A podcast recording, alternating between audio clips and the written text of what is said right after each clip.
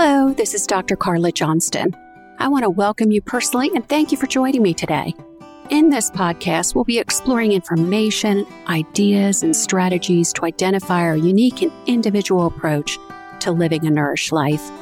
I'll be discussing topics that enhance our mind, body, and spirit. So let's have a bigger conversation, one that expands and brings more joy, happiness, and a sense of well being. I'm delighted that you're here. So let's get started.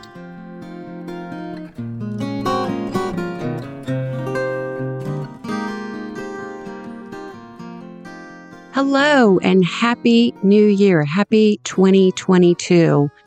I want to start this calendar year with a topic that has come up quite a bit recently, and I thought would be really appropriate for us to start the new year. Many of us are starting new goals, revisiting what we had last year. And instead of talking specifically about goals, I wanted to talk about perfection or the idea of what perfect looks like. And that's why the title of this episode is Uniquely Perfectly Imperfect How Each of Us Decides What Perfect Looks Like or Perfection. And does it change over time? What I've noticed in talking with people throughout these last months and even in my own life, the idea of perfection seems to shift. And as I move toward it, it seems like the benchmarks go further. So I've gotten to this point and perfect is more of this. And so I need to move toward that. Or if it isn't exactly perfect, that somehow I'm let down or feel like I haven't really achieved whatever that thing was. And I use this story with the intention that it is a reminder how we can shift what perfection looks like or how we might be tied to that concept. Many decades ago, I was a wedding participant for a good friend of mine, and she was very invested in having the perfect wedding. Every detail she stressed about and worked on and checked and double checked and had an idea in her head of exactly what this day was going to look like. And so the big day arrived, and when the flowers were delivered, there were a couple of flowers in the bouquets that looked a little wilted. And she was absolutely beside herself. She wanted to call the florist. She was, you know, the whole day was going to be ruined. And, and many of us knew that part of it was the stress of the day. And so we pulled her aside and we were talking with her and soothing her nerves. And then a couple of the of the attendants walked over and we did what we called floral surgery, where we removed some of the wilted flowers and put them back together. It was hardly noticeable, truly. And so after talking with her and reminding her of the day and how beautiful everything was and to stay focused that she was going to marry the man of her dreams, she did let it go.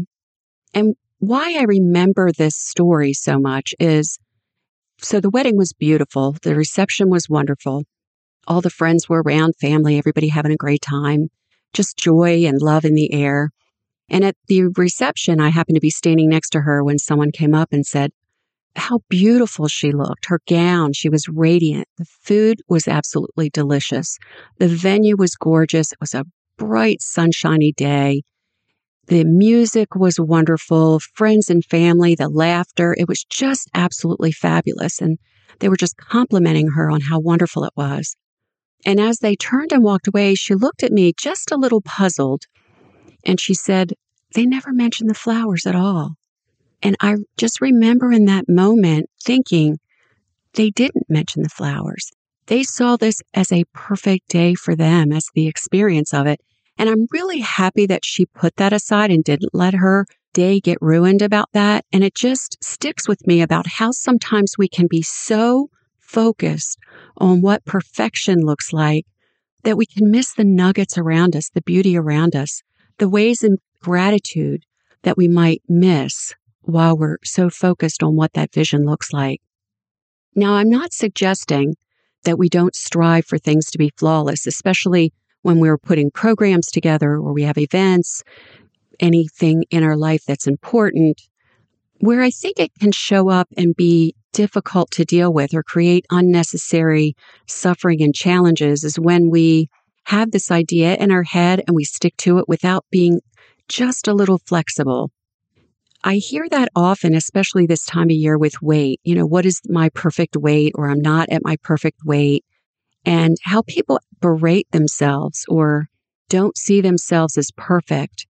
What I suggest is you can be perfect and still want to lose a couple of pounds. You can enjoy where you are and still strive to change that instead of being miserable and constantly telling yourself that you overdid it at, at a holiday that you attended or you ate foods that normally you wouldn't eat that were prepared by other people.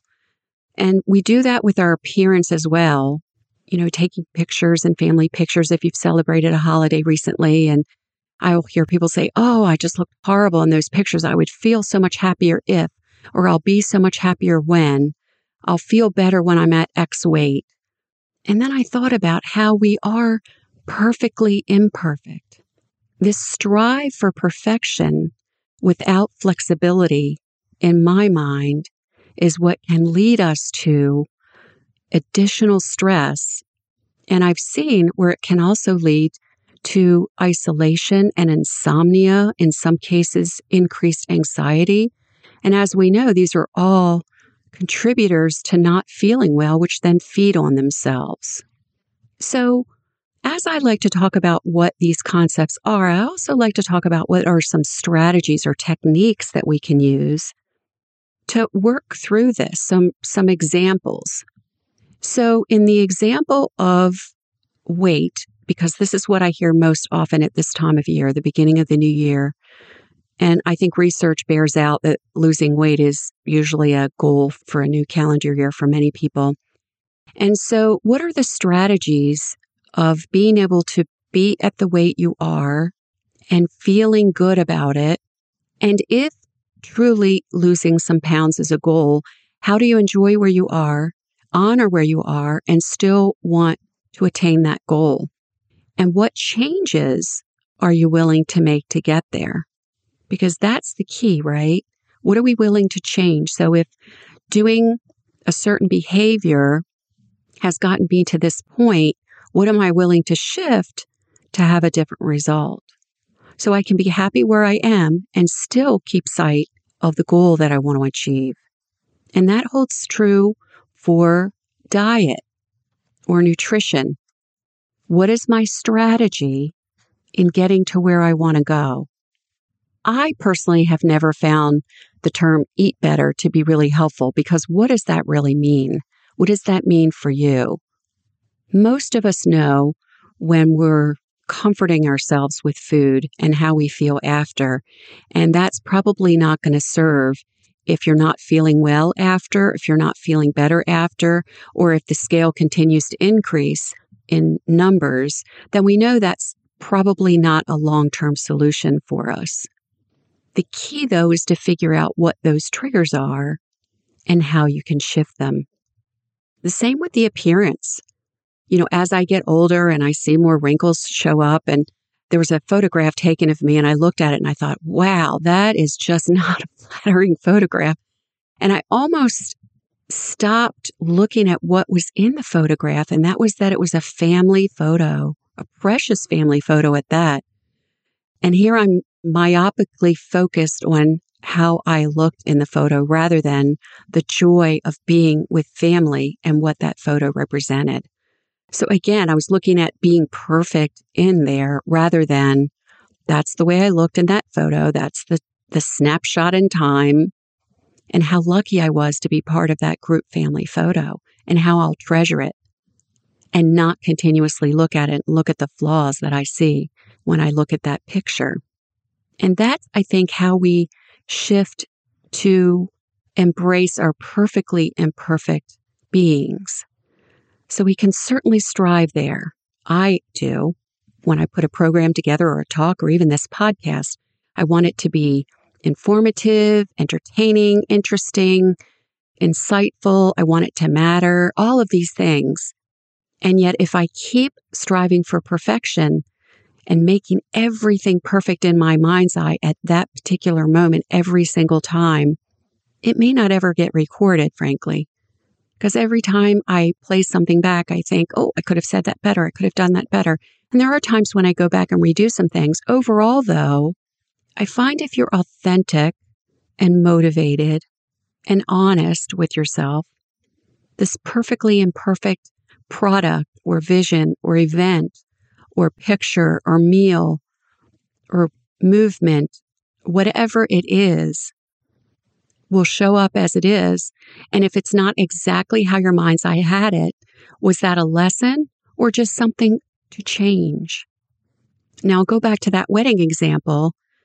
We easily shifted those flowers out. For us, it was easy because we weren't so tied to what that perfect vision of the flowers were in the bride's eye. And she really was on the path to almost letting it ruin her day. She was so invested in everything in her mind's eye. And when she let go of that and relaxed and settled in, she had an exquisite day. She was able to enjoy that. And I have to say, personally, I find that in my own life. I have this vision of exactly how I want it to be. And I set forth with that. And when things don't go exactly how I wanted them to go or vision they go, I do take a step back and think, is it better this way? Maybe I just didn't envision it this way and yet it's better. Or can I go back and redo it? Do I need to take a breath and really decide which is the best way to do it? Or I can let the fact that it's not perfect overtake me and become really upset and focused on that it didn't go well, what didn't go well, or how I didn't do it well. In my mind, there's a distinction there and one that can be really helpful as we go forward, especially this time of year when many of us are making new goals or setting new ideas or new visions or manifesting what we want for the new year. This perfectly imperfection that is us is what frankly makes us unique. That's how each of us bring a different vision and enrich each other's lives because we're coming from a different place. We have a different vision for how things are. And then when you put those together, in a lot of cases, it's grander than either one of the individual visions. At least that's what I found in projects, whether professionally or personally or in my family or even friends. You know, we put things together and each of us comes with our own vision and we put it together. And then when it comes together, it doesn't always go exactly to plan. And I'll have to say, in my case, when it doesn't, it's like, wow, this was even better than I thought. So if you have a goal, if you're looking for that perfect appearance or the perfect job, the perfect family, the perfect home, the perfect weight, think about what that really means. And what are the goals that are going to get you to the idea of what you're looking for? And can you enjoy where you are and be grateful where you are while you're doing it? I've been guilty in the past of saying, I'll be happy when, dot, dot, dot. And what that does is it always pushes everything in the future. So now what I correct myself in my thinking and I'll say, well, I'm really grateful. I had a wonderful time and I, I really overdid a little bit with the food. And so I'm going to get back on track. Is it easy to do all the time? At least it isn't for me. It just keeps me in the practice of being flexible without being right or wrong, good or bad.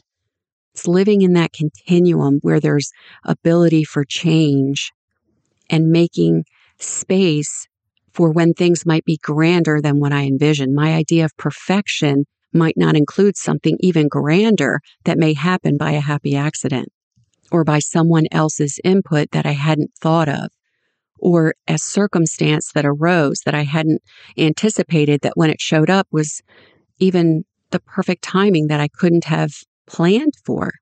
So it's being open and being flexible. So I'll put it to you. How are you staying perfectly imperfect? While you're working on your goals, how are you staying in gratitude of exactly where you are in this date and this time and then as you move forward, what your plans are to shift and bring into your life. And can you say that? I'll be happy when dot, dot, dot. And I'm happy now. I look forward to dot, dot, dot. And I'm grateful for what I have now.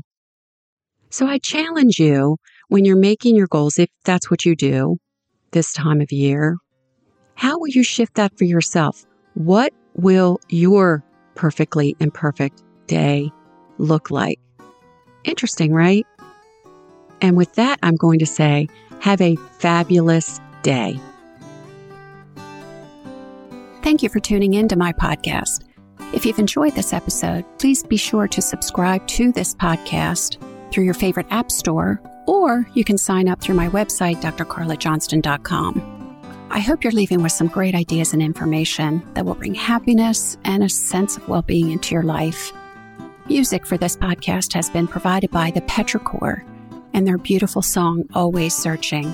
Have a fantastic day. Until next time.